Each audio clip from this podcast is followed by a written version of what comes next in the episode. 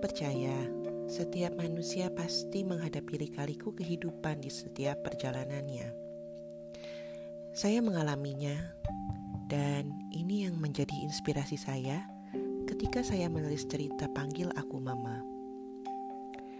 Saya punya seorang anak lelaki, Satrio namanya.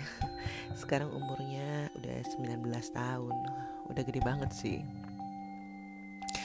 di tahun lalu ketika saya memutuskan untuk menikah lagi oh ketiga kalinya Satrio sangat sulit menerima kenyataan ini.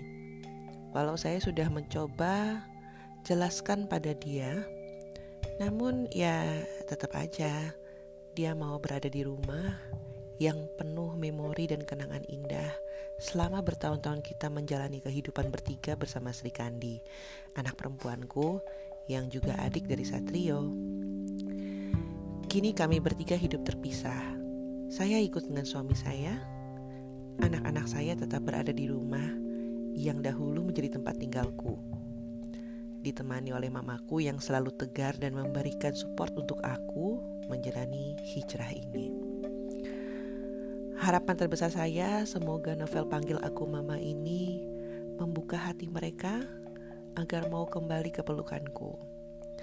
Dan suara panggilan mama kembali ku dengar sebagai penghias rumah impian yang baru. Jadi penasaran dengan ceritanya. Kamu bisa ikutan pre-order novel Panggil Aku Mama cetakan kedua dengan klik link yang ada di podcast ini dan dapatkan kesempatan bertatap muka dengan saya lewat virtual book signing.